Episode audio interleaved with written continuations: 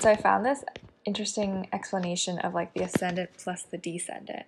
Your ascendant basically it sets the tone for everything you do. So it's like your genre of your personality, whereas the descendant is the opposite sign of the ascendant. The descendant is who we are behind closed doors, who we are with our loved ones at our most vulnerable, pertains to the person we are in relationship dynamics. So I looked at yours. Well, you're a Sagittarius ascendant, right? Rising. That makes you a Gemini descendant. This is a short little like snippet of what that sort of means in conjunction together. And it says these people are ruled by Jupiter and often try to burn themselves out by obsessing over people and things that even slightly interest them. But they might struggle with admitting to their vulnerabilities and keep people at a distance because of this.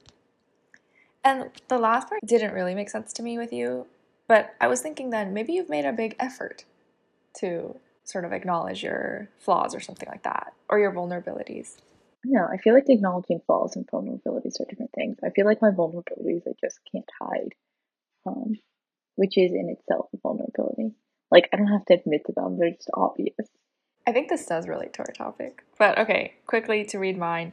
I'm an Aries ascendant, Libra descendant, which is fun because that's your sun sign. These are people ruled by the planet Mars. They often seek passion and underlying meanings behind what the world has to offer. They might be erratic or impulsive, but are quick to sacrifice everything for what or who they believe in. And this is really striking to me because I think passion is something I've struggled with my entire life. I don't care about anything at all. And so it's really hard for me to enjoy life. But yeah, this was affirming to me. Hope it's affirming to you. kind of felt like I got rid of the filth and I'm like, cool, what do I do with that? All right, let's go.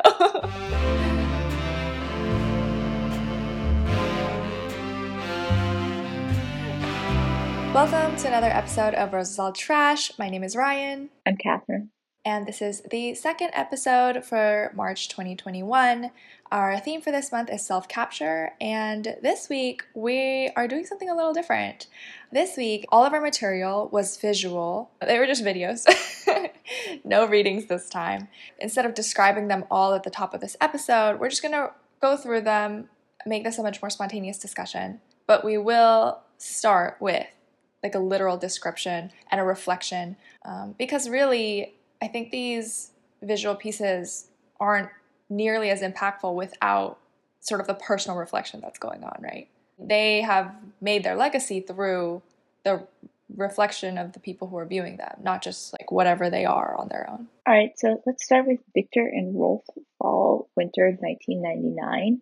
I'm not sure, it's unclear to me whether this is the official name or whether it's sort of an impromptu nickname, but it's known as the Russian Doll Collection.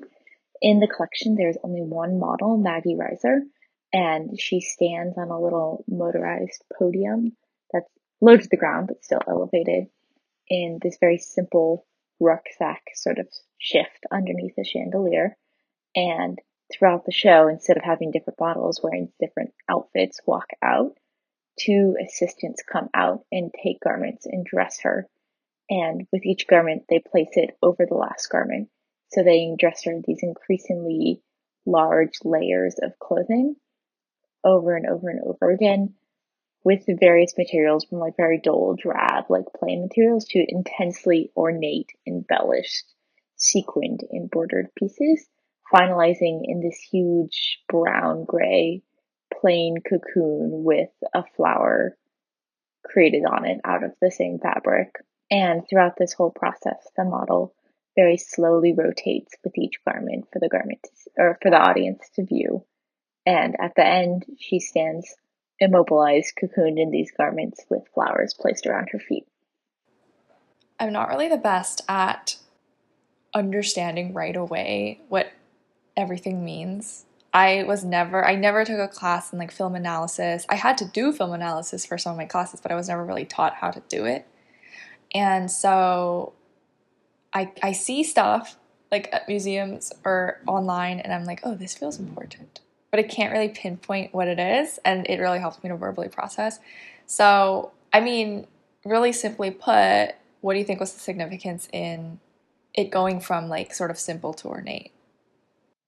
I think the hidden layers and the decadence, this collection overall is about like futile cyclical nature of fashion shows. André Leon Talley referred to it as the Viagra of fashion, this particular show. And I don't even know what that means. like, what was he saying? In an almost cliche interpretation, this idea of like inner beauty obscured by outside drabness, and also sort of an ode to the level of craftsmanship and quality produced by this atelier and the people who create these garments. And I think in terms of the reference to fashion cycles and fashion trends, it's really interesting how each garment literally obscures the last garment. It blots out whatever came before it.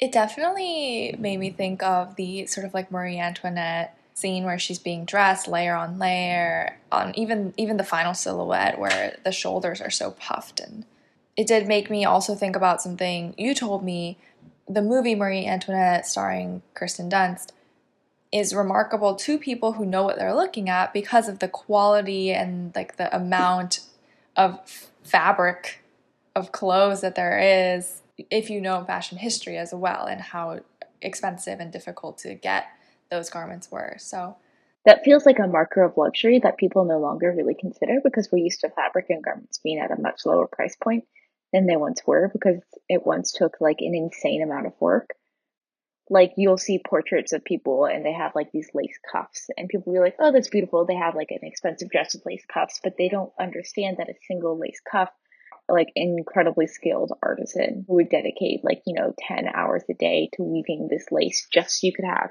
some cuffs.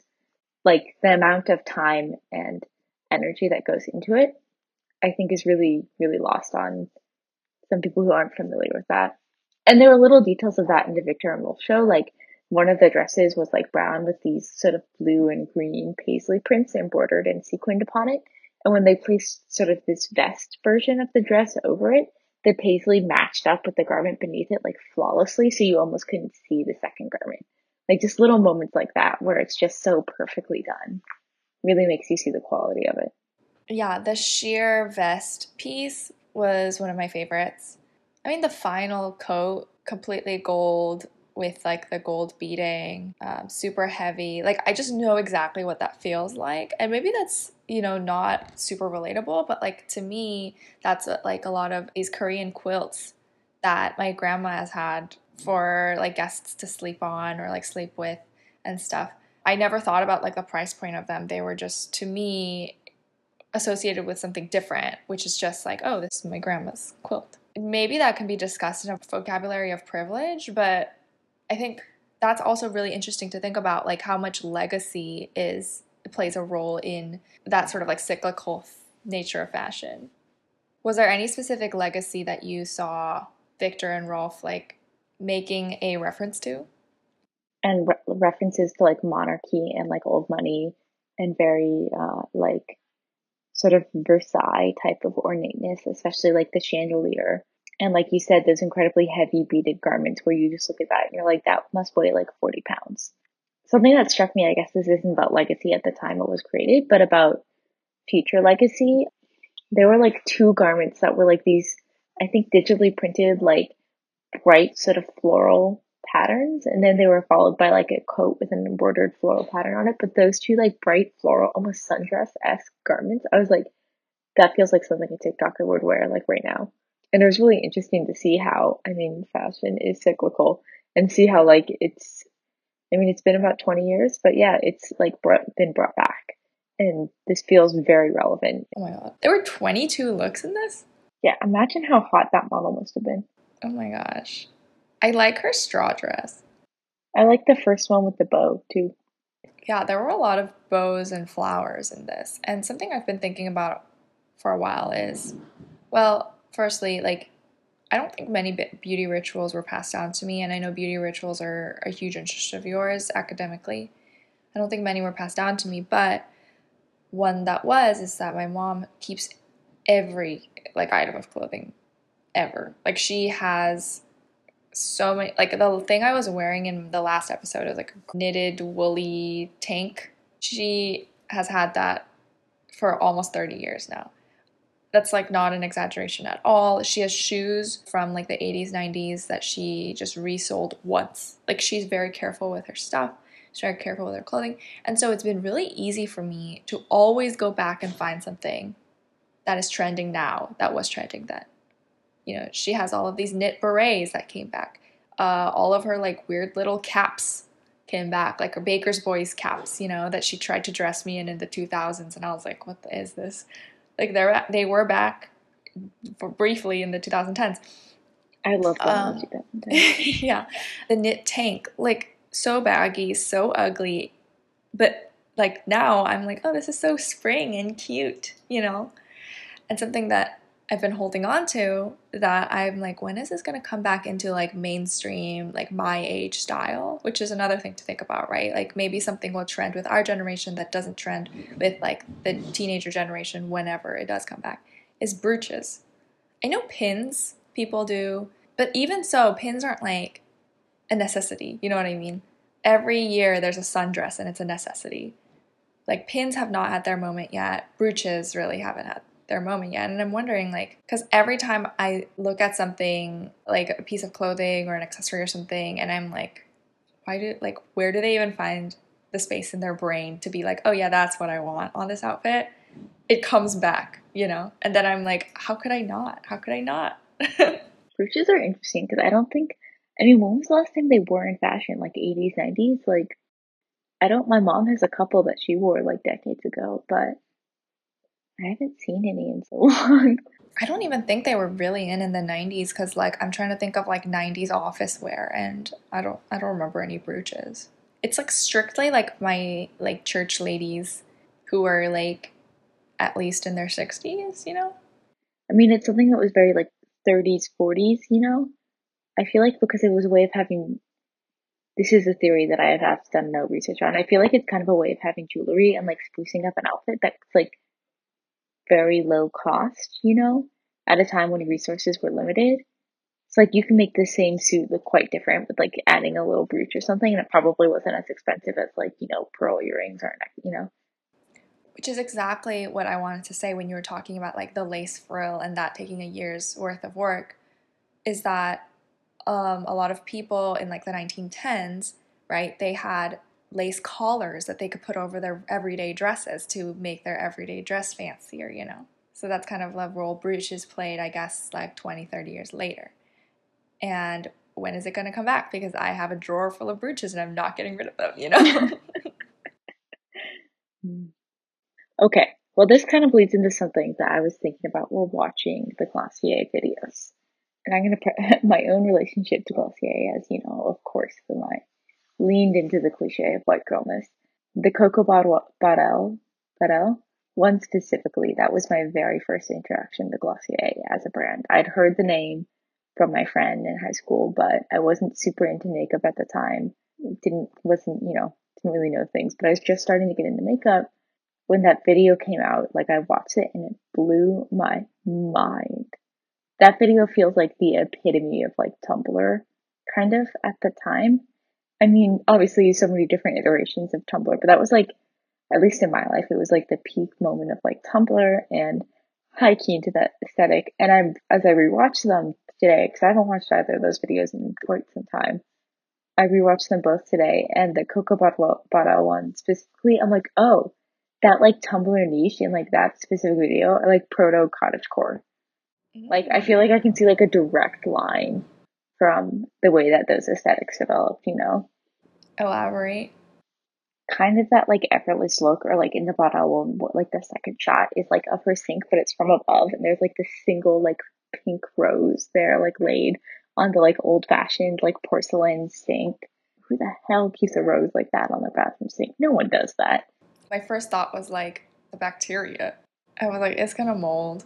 And also, like, I'm in the habit of wiping down my sink area every time it gets wet, and that would just be such a pain to me. but yeah, but there's like that the like vintage silk robe she wears, and like the coffee and like the fresh peach, and it's very like simple, but like a, like very feminine with all these like vintage elements, but not in an old fashioned way. The part where she's like, "Oh, I'm gonna read my magazines," you know, she's not reading them I bet dollars to die she does not read them. Like, I'm sorry, I'm sure she's very smart and I'm sure she reads a lot, but she's like flipping through the Gentlewoman one. I'm like, you're not reading that. Like, I actually thought that those moments, and in the Delilah one at the end, there being like a little blooper, even though ostensibly there should be no bloopers. It's just them talking to the camera, even if they mess up something. It's not. It's supposed to be natural or whatever.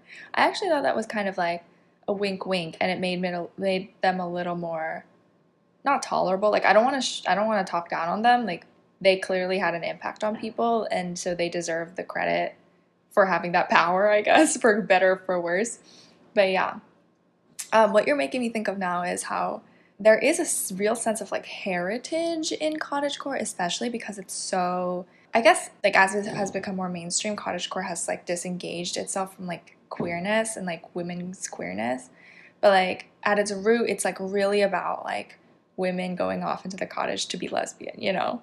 And so there is this like sense of heritage in there. But it's interesting to me now because that rose on the bare, like the really like undecorated French apartment is such like an urbane and like even maybe going back to like roaring 20s in France feeling and it's like like a total betrayal of what cottagecore is supposed to be, which is almost this Thoreau-esque. We are sustainability queens like we disengage from consumerism and capitalism blah blah blah like. Okay like you're right. I don't think that like those videos were like the root of cottagecore because you're right there is this legacy of cottagecore that's existed probably way earlier than 2016 but i'm thinking of like this mainstream aestheticized version of it.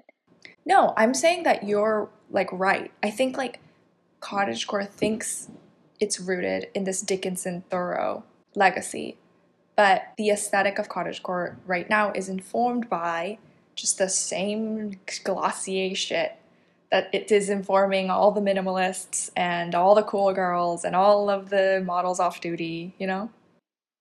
Because it's such a soothing aesthetic and it's very like self assuring and gratifying to be like, yeah, I'm into cottagecore because like like you said, it's become sort of keyed in with this idea of like if you say you're under cottage cottagecore, it's like, oh, you're sustainable, you know but it's not. It's just another vehicle for consumerism. Um. So many things about that video, like both of them, was like so strange for me because they feel like still quite relevant and quite aesthetically modern, even though it's been a couple of years, like four or five years. I thought it was funny she used a glossy skin tint. She was shade dark. I wanted to get to this topic. I was gonna wait until we got to it. I didn't want to like push it, but I definitely remember in the 2010s there was this shift toward not only like the curvy body, the ass coming into play, but obviously this shift into ethnically ambiguous women becoming desirable. And like, yes, there was tanning before then for sure, but now it became this like ethnically ambiguous, like a real woman type of thing. And I feel like Coco is such a prototype, I feel like is objectifying, but like she is like, she represented that ideal and it felt like Glossier like making a move in that trend, you know. And Glossier has really kind of followed through on that move. Like they really have capitalized on that. Or not even like no longer ethnically ambiguous ambiguous. Um I think they've also started in their their branding to capitalize on like black models uh significantly. Despite the fact that they're still the out of the gloss movement, former Glossier workers who worked in the showroom who discussed like the casual racism they experienced and of how like you know of course all of headquarters was white um, but it's just like it's the storeroom like front facing staff and customer facing staff that are you know all these people of color and like lgbtq people. Like glossier did i feel really like was ahead of the curve on being able to market themselves in that way. Right. All of this like ambiguity like lukewarm inclusivity you know or like non explicit inclusivity. It's like these white girls who kind of look mixed, or these black girls who are being like lauded above other black girls, you know? Um, then you throw an Asian in there, and then like even that serves as like, no, no, no. See, she's like actually Asian. She's just she's not just like a white girl who's tan. On a side note, in Delilah's video, if you go down in the comments, there's a whole like YouTube comment argument about what her ethnicity is. I was scrolling through the comments, but like after I watched them, because I was like, a lot of them are from like right when they were published, obviously, and it's kind of interesting to see like what people were saying. People got into a whole thing about whether or not Delilah is Latina. I don't even know if she is.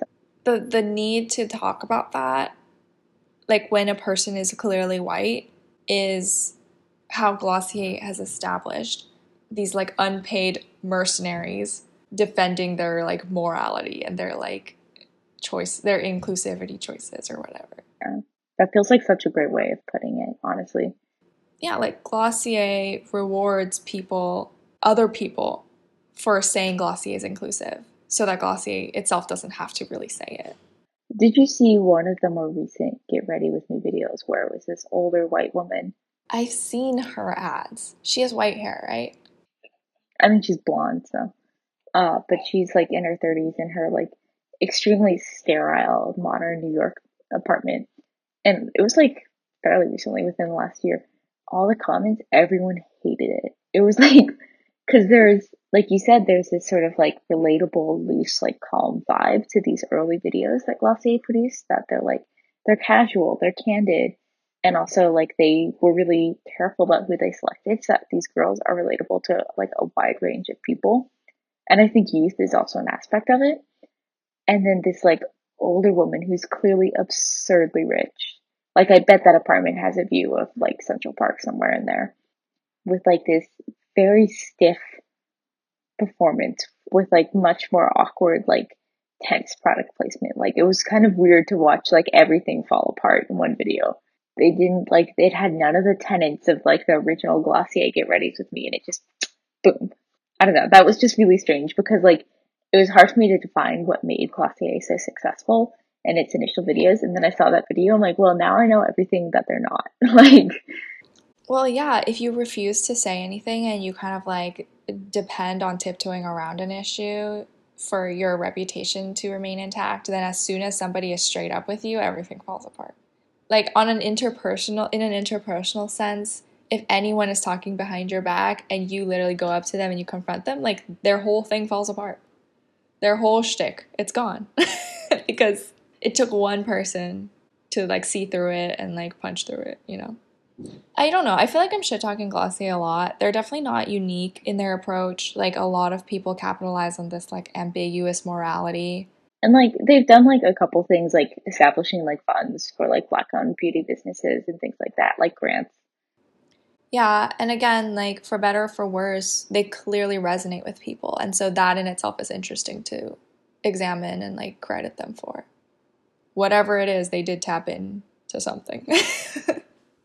this is like cycling back a couple of topics, but something that became known to me at a very like around the same time as these Glossier videos first became known to me was the Margaret Atwood quote.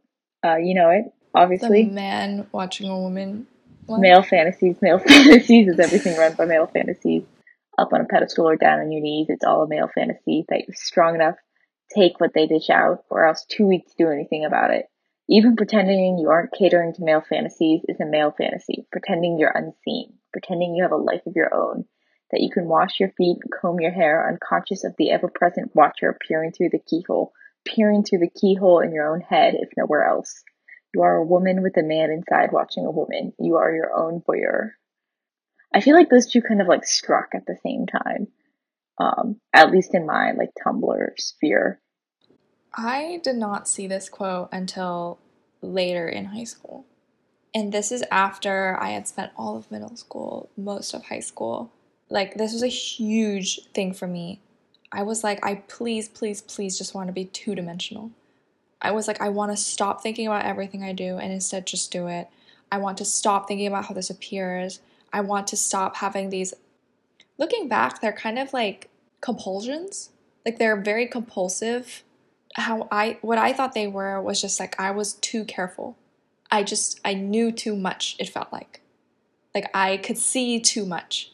Getting into a more Atwoodian vocabulary. Like I was too aware of how I looked, how I seemed, how I could control how I looked or seemed. That was the problem. If maybe I was just aware of how I was looked or seen, fine. Whatever. Maybe that would have been a different problem but I was aware that I could control it or at least influence it, and that drove me fucking nuts. Because then I had to do it. I can't leave like a stone unturned, you know? And that's why, like, looking back, they were kind of compulsiony, and I feel like I need to investigate that.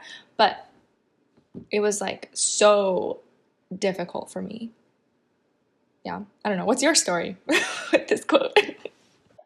A similar thought of like once I got to the point in life where I was like, I want to look like these, you know, like the girls in the Glossier videos. Like I want to be them and have that life and like that, you know, perfect aesthetically pleasing that the ease that they have. I think that's like kind of um or like obviously this is something that developed long before them. That's kind of something that like propelled my eating disorder. I was like, you know, I just need to if I achieve that size, I will achieve that life. Like they were obviously deeply correl- correlated in my mind, falsely. And it was like I just need to be that way. Like there's no other option. It's the only the only way to be, you know. And that was fake. Those videos specifically and like my introduction introduction to like aesthetics on Tumblr and different sort of like niche aesthetics that developed on that website really like resonated with me and shaped me like fundamentally during my teenage years towards like always striving for this ideal of like ease in that very like effortless feminine way. I mean, now I'm just like rolling back around to my manifesto. Discuss your manifesto. I wrote it kind of on a whim. It's like one page. It I just wrote it to try and verbalize exactly what I wanted aesthetically because I feel like I've spent, you know, years upon years upon years being absolutely bombarded by image after image after image of things I like want and can't have and can't afford and like things to buy that I can arrange them on my nightstand in the perfect way, you know. And it was just really sickening and exhausting. And so I wrote this manifesto to kind of like reground myself in terms of what like what I wanted out of aesthetics and what I wanted out of like makeup and what I aspire and strive for is this idea of expression and intention behind the way I present myself aesthetically. Understanding how so much of my aesthetic values are rooted in like this desire to be thin, this desire to be thin, this desire to be rich. And these historical concepts of whiteness are like a huge role player and of femininity as well. Like have shaped my my aesthetic values and understanding that and trying to use aesthetics not as a tool to conform to those values but to identify my own values and to express myself in a genuine way as opposed to conceal and conform myself. Coming out of sort of training myself out of these compulsions or healing myself out of them i couldn't really understand my friends who like you or uh, other friends who like went to school focused on like art, design, fashion, whatnot. I didn't really understand how like a relationship with expressing yourself could be positive because for me, like when I was more focused on expressing myself through my clothing or my makeup, namely when I was like in high school, it always started at a good place. Like it always like me alone in my room, it always was like, oh yeah, this looks good. And then the problem was thinking that that that I would feel that way, that feel that good the whole day. The problem wasn't even like with like other people or like comparing myself to other people really. It's like all this stuff. And so I really like decoupled my happiness from my sense of expression, I think. At a certain point I just couldn't imagine like finding joy in expression anymore. And it weirded me out to see like my friends who have struggled with self image and with like eating disorders, other mental illnesses, spending so much time on Instagram still and really like seeming like they enjoyed it. Like I just I guess I just didn't understand how they could have such a negative relationship and then ever possibly have a positive relationship with it. But I just realized like there's a system, right? Like you, Instagram, other people, on the other side of that, your self esteem. Like it's kind of like a little machine. My problem was in a different part of the machine than you or my other friends who are like very artistically inclined.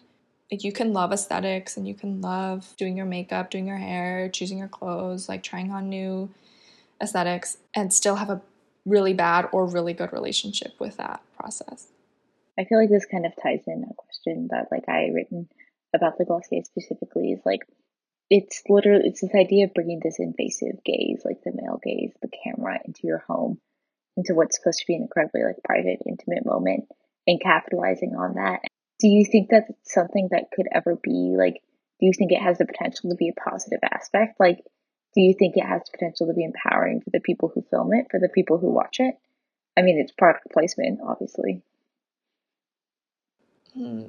The Glossier videos specifically, I'm not sure. But I do think that the reason why people perform a lot, literally when no one's watching, you know, you go into your room, you turn on some music, you feel like you're in a movie, or you feel like you're the main character. Not only like a romanticization, and that's a whole nother topic that I, I think I have much less insight into, but it feels like success because you are presented with all of these characters, these women characters who are like effortlessly feminine, effortlessly what it means to be a woman. And of course, there's the trick, right? Is because the writers are writing what it means to be a woman. And you're taking that message like it's like written in stone. And so when you do something like your favorite character, you feel successful. You feel like you succeeded at being a woman. And I just don't think that could ever really empower someone. It might make you feel good. I guess like this kind of goes back to something we discussed in like our second or third episode about like when you wear lingerie, you feel really in touch with your body. That is empowering, but like what if you took the performative aspect out of it? What if you took the performative success out of it? Would it still be empowering? Maybe it would be like sensual and that could be like, you know, empowering in the time span between that episode and this time, I feel like I have like an addendum. Addendum? Addendum. Addendum. I have an addendum to like that statement. I feel like something like back to what you're talking about, like compulsions and self expression, something that I was like fixated on for a long time is I felt like other people always looked so clean and so neat, you know, like if they wore a white t shirt and jeans, they just look crisp and fresh. But if I wore a white t shirt and jeans, like I looked raggedy, and kind of like, you know, something I dragged off the floor, you know. And like lingerie, like my approach to that, like it was a way for me to feel like I was put together, like I was making an effort, like I had it together. Because something about it seemed more like precise and more like finished and like polished than just like regular underwear. But I feel like having written my manifesto, like as I've reflected on it and like looked through my own wardrobe, I realize a lot of times like what I'm there are other ways to achieve that feeling other than visuals. I think scent is something I'm really focused on as well. And like, okay, it's not like I smell like BO, at least it's not as far as I know, um, hopefully. Um, or it's not like I have like bad breath, obviously. But like, I've started this habit where in the evening before I go to sleep, I spray perfume on, which is like so goofy, but it's so nice. Like when I fall asleep, and I have like perfume on and it just feels like very luxurious and decadent, but like literally no one will smell it. It will be gone by the time I wake up. Or aspects like having an organized closet, even though it changes nothing about the clothes that I put on, somehow when I put on the same clothes, when it's from that organized space, it feels much more like intentional in what I wanted. Or having things like clean sheets and like doing have you ever done one of those like deep cleanse showers where you're like i'm gonna exfoliate and like shave and like deep condition and like put body lotion on? And then like when you do all those like rituals and steps even though you end up kind of in the same place where you were it feels different i think i should amend my own statement then because to me it feels like succeeding but to other people, it feels like something else, like they're a reset or I guess care. yeah. I don't know. For me, it makes me feel like I have it together. And like, I feel like that's kind of like my big conflict in life is I feel like I don't, I have nothing under control, you know, and I have nothing together and I'm, my life is a mess. But like, if my room is clean and I took a nice shower and I have a fresh cup of coffee and I'm like in fresh clothes, I have one thing under control. Like that's that's a start. This would be a really fun time to take the Enneagram test because that's a personality system that defines you based on your core fear, which is just the flip side of your core desire.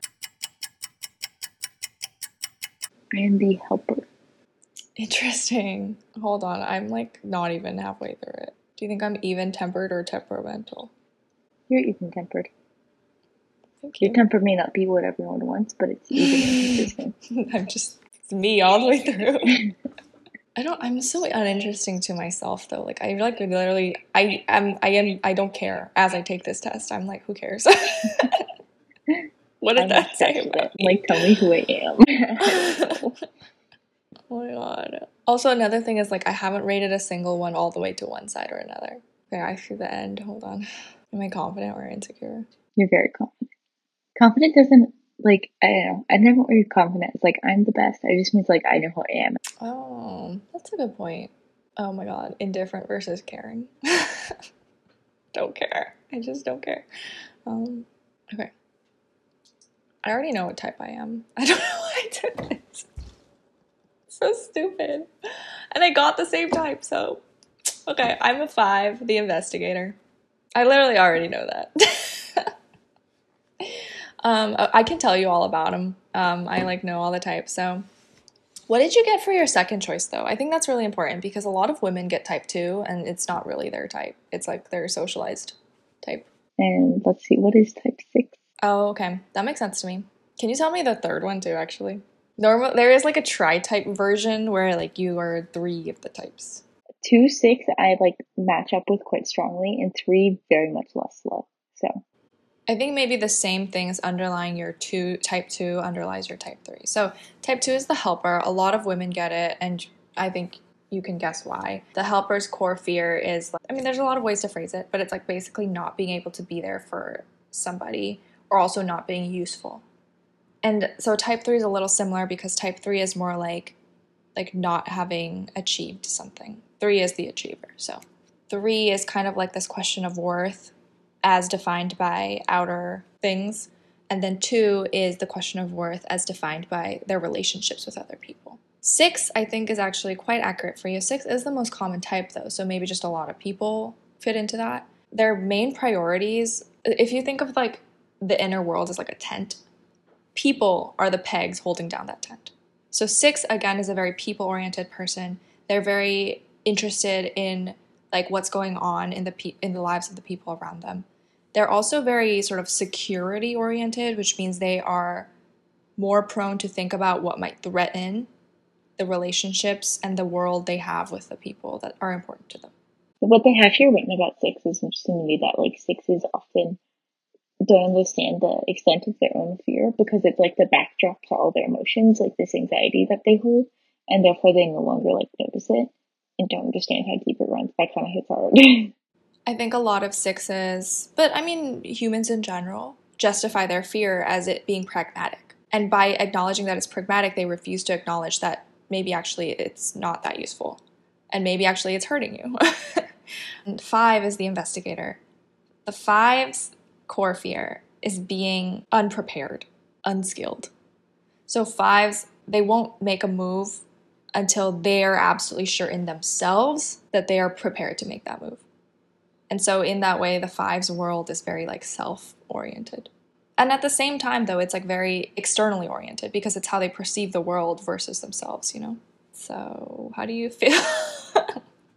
Again, I feel like I've been read the filth, but I don't know what to do with it. what did you resonate with in like maybe the two or the Um, the two I resonate with because I do feel like I am kind of like a very, I am a very giving person. I love to spoil people in my life and I love to be useful to them and to like do things that make them happy. But I do also feel like it's, again, red to filth. Um, the part where they're like people who are type twos, like they also have emotional needs, but they often don't acknowledge them and then become resentful when they're not met, when they aren't appreciated for the work that they do, even though they do it like voluntarily. And I do feel like that is a pitfall of mine. You are absolutely like that is what a two is in terms of their strengths and weaknesses and what they can offer and what they like what burdens they place on other people. I always think of the two and like a cancer as interchangeable in terms of their sort of flaws. Is that a cancer is known to get resentful as well when their like services aren't appreciated.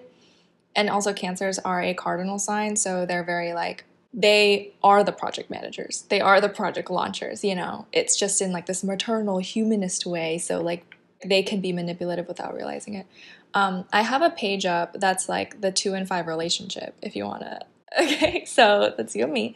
It says twos and fives are double opposites. a people person versus a loner, a feeling type with a thinking type. Now this crosses over, I feel like, with like Myers Briggs, and I'm definitely a feeling type. But, anyways, twos and fives come from different points of view on what is important in life and in a relationship.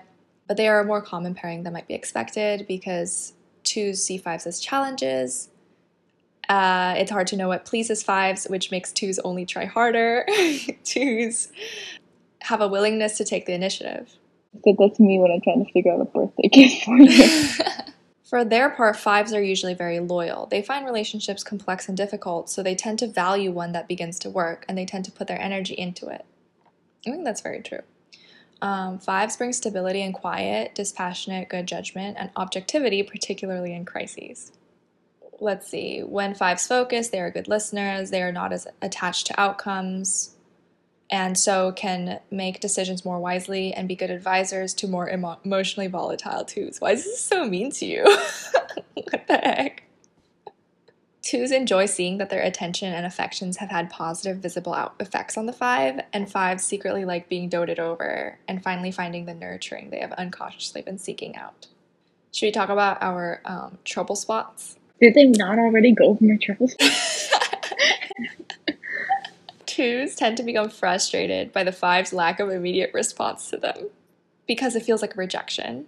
And feeling rejected triggers deep anxieties in twos, relating to the fear that they are unwanted and unloved. Um, this may make them redouble their efforts, but the more intrusive twos become, the more fives internally withdraw and detach emotionally from what feels like a threat to their autonomy and competence. It's just anxious avoidant, avoiding attachment styles. Well, so this page I'm realizing is about romantic relationships. You're the one who said that I am similar to in a way. This could be him. I don't know. It would be weird him to ask him to take an Enneagram and tell me what his answer was, but Yeah, that would be crazy ex behavior for sure. the the part what they said about like fives providing stability does not fa- not feel accurate to me. I mean, not for you, for him. I don't know. Maybe like if you believe that somebody believes in themselves. Anyways, I'm gonna go to something fun, which is like famous twos. Bishop Desmond Tutu. This is you. This is twos, okay? Eleanor Roosevelt, Nancy Reagan, Monica Lewinsky, Mary Kay of Mary Kay Cosmetics, Richard Simmons. Wait, maybe I should read some of these Italian names because you they might be designers and I may just not know. Leo Buscaglia, Luciano Pavarotti. Is he a designer? He's an uh, opera singer. Oh, okay. um, Lionel Richie, Stevie Wonder, Dolly Parton, Josh Groban, Bobby McFerrin, I know him, Paula Abdul, Priscilla Presley, Elizabeth Taylor, Arsenio Hall, Melanie from Gone with the Wind, Eve Harrington from All About Eve, and Dr. McCoy from Star Trek. Do you feel good about that? I feel okay. I don't know. so on this particular website, Enneagram Institute, one of my favorite sections is the levels of development, and it goes from healthy to unhealthy. So here's you're at your best, okay? You're deeply unselfish, humble, and altruistic. You give unconditional love to yourself and to others. You feel it is a privilege to be in the lives of others. Let's go to level nine, because this is where they randomly just give you disorders that this person might have able to excuse and rationalize what they do since they feel abused and victimized by others and are bitterly resentful and angry. Somatization of their aggressions results in chronic health problems as they vindicate themselves by falling apart and burdening others. Generally corresponds to the histrionic personality disorder and factitious disorder. Why does this website do this? That just went from like they're incredibly like kind and selfless and loving to like these are like messy, manipulative assholes. Okay. I just want some affection. Please stop calling me a bitch. I'll do my best and then the bad stuff. Okay. Fives, at their best, become visionaries, broadly comprehending the world while penetrating it profoundly. Open minded, take things in whole in their true context, make pioneering discoveries, and find entirely new ways of doing and perceiving things. Cool. Okay. Seeking oblivion. They may commit suicide or have a psychotic break with reality.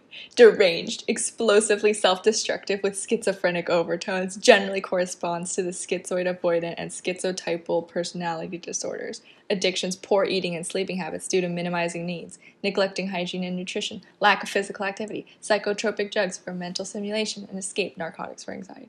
Some, some, some of it resonates. the first person listed for me is the Buddha, so that's the goal. We're gonna go penetrate that world, guys. I don't know. I feel like discussing like personality types and horoscopes is like very it's like kind of part of this genre of like feminine media consumption in this day and age.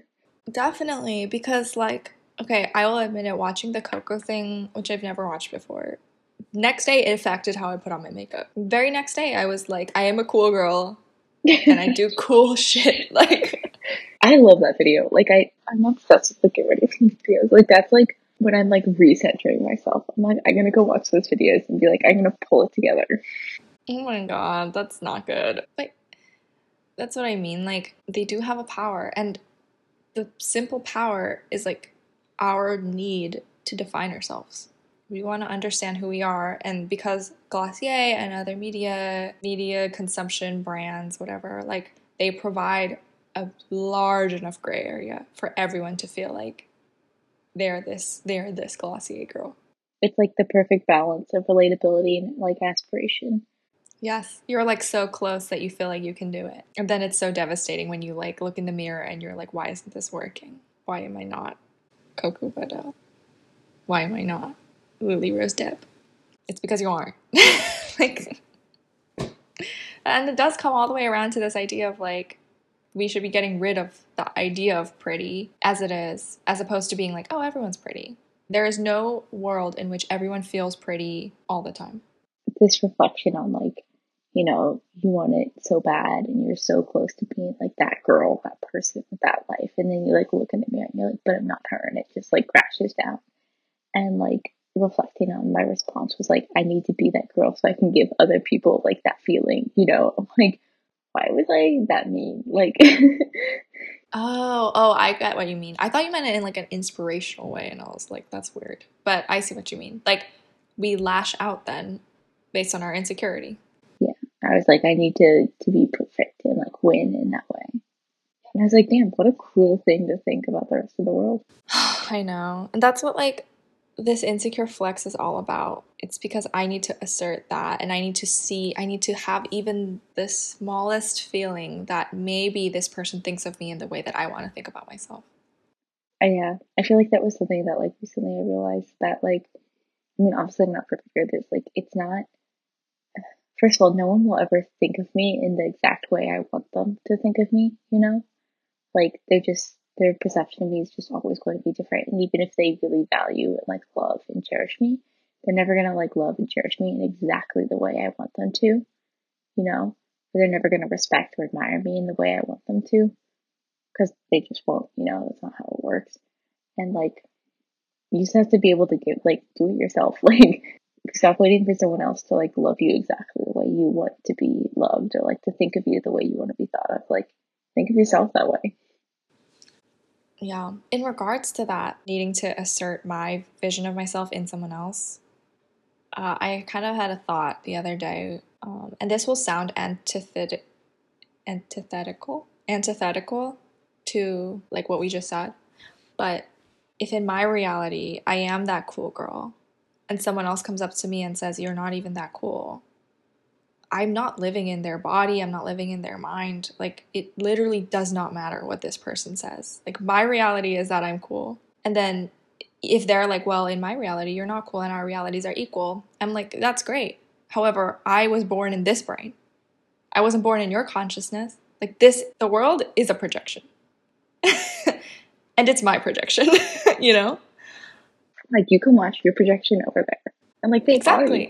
No, exactly. Like yeah, it's a, you know, it's a it's a huge theater full of infinite projections. However, I'm sitting in this room, and I can't get out of this room.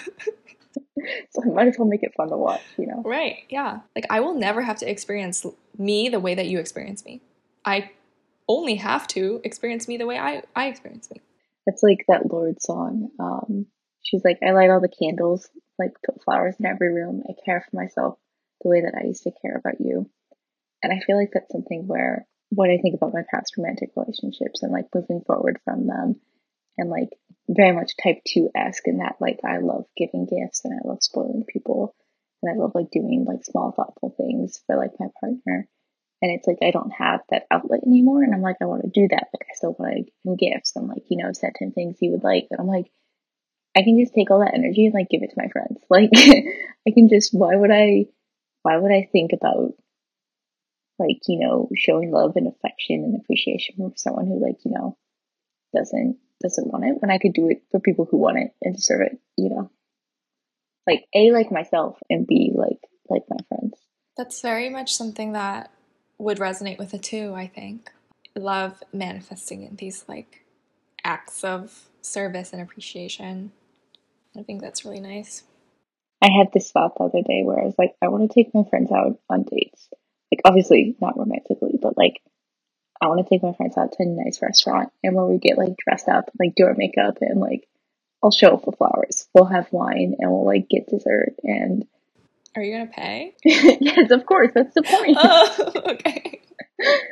um, but yeah, I'm like, that would be so nice. Like, just to spoil them, you know? That sounds really nice, actually. I I've been thinking this for a while, but like there's so few things you really get to celebrate. Like, yeah, your birthday, maybe an anniversary, like and honestly, maybe like celebrating an anniversary is like a big reason why people stay friends or even in relationships. Because like you get to have someone to do things with. I've never celebrated an anniversary. I was in a relationship for two years and I did not get a single anniversary celebration. Oh, were you guys on a break every anniversary or something? I'm like, that's a fun coincidence. That definitely doesn't say anything at all about your like relationship to commitment. there was this John Berger quote uh, from Ways of Seeing that this is like from someone else's analysis of Get Ready with Me videos that says the desire to become an object of envy and embody a publicity image that is something that steals her love of herself as she is and offers it back for her for the price of the product. It appropriates someone's self esteem, something that should belong to them and is under their control, and puts it in the dollar, like it translates it into dollars for the product. And it's so, I don't know. That's just something I'm reflecting on with this episode and with these videos is how fully I've like I once bought into those things. Like I can list off the exact products. Like I had a list of like when I get the like Yves brush and comb and when I get the like Biologique Recherche like toner and when I get like the Chanel nail polish and when I get the Glossier like makeup. And then like once I get all those things, then I'm set. Like it'll be good. I'll be that cool girl, you know? Literally a dollar amount. Like it was such specific brands and specific objects and specific colors. Like I had pinned down exactly like so precisely exactly what object was gonna fix it, you know? And I think like one thing that shouldn't be overlooked is like once you realize this, like that someone has appropriated your self esteem, the guilt alone is also so crushing. Because you're like, then who am I? and you're like, am I really only this good? Like, am I really only good enough to like be scammed essentially? Like something like it is the feeling of being scammed and being betrayed and not knowing really I, I think like maybe i might still be stuck there because i haven't really found a way to express myself in a way that adds to my life. You know what i mean?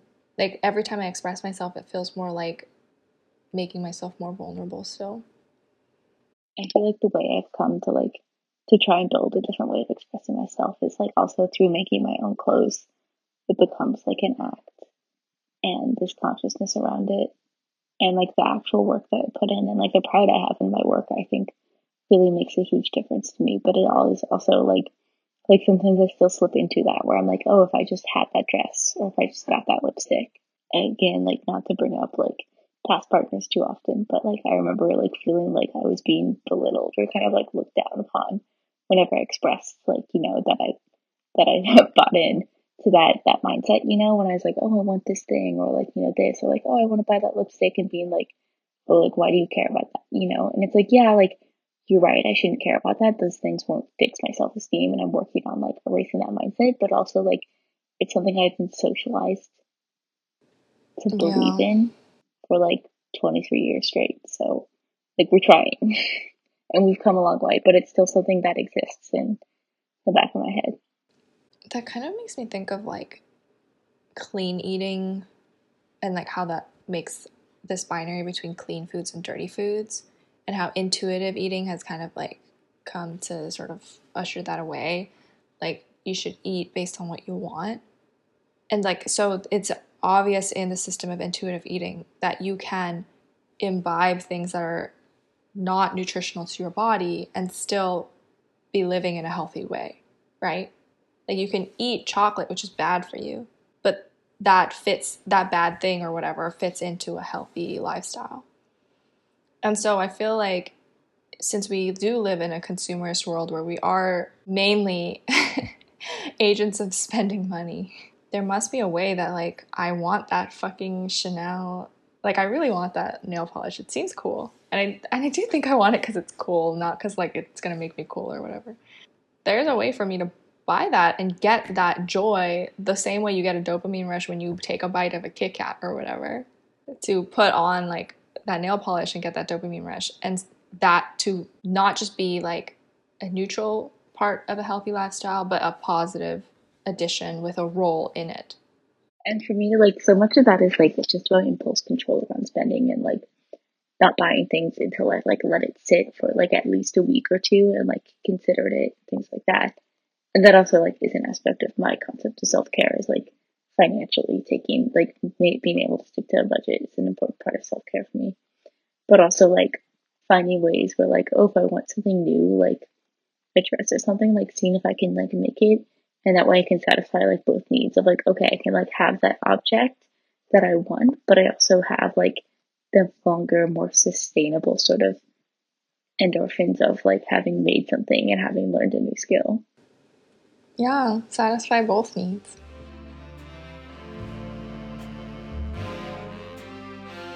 Hi everyone, thank you so much for listening in with us. This has been the second week of May with our podcast Roses All Trash. Our theme for the month is self capture, and our theme for this week was your own voyeur. Please follow us on social media at Roses All Trash on Instagram and wherever you happen to get your podcast, Apple Music, Spotify, etc. We're also on YouTube and also our personal social accounts at at RRRYEN and also at Katherine dot shark. See you next week. Bye.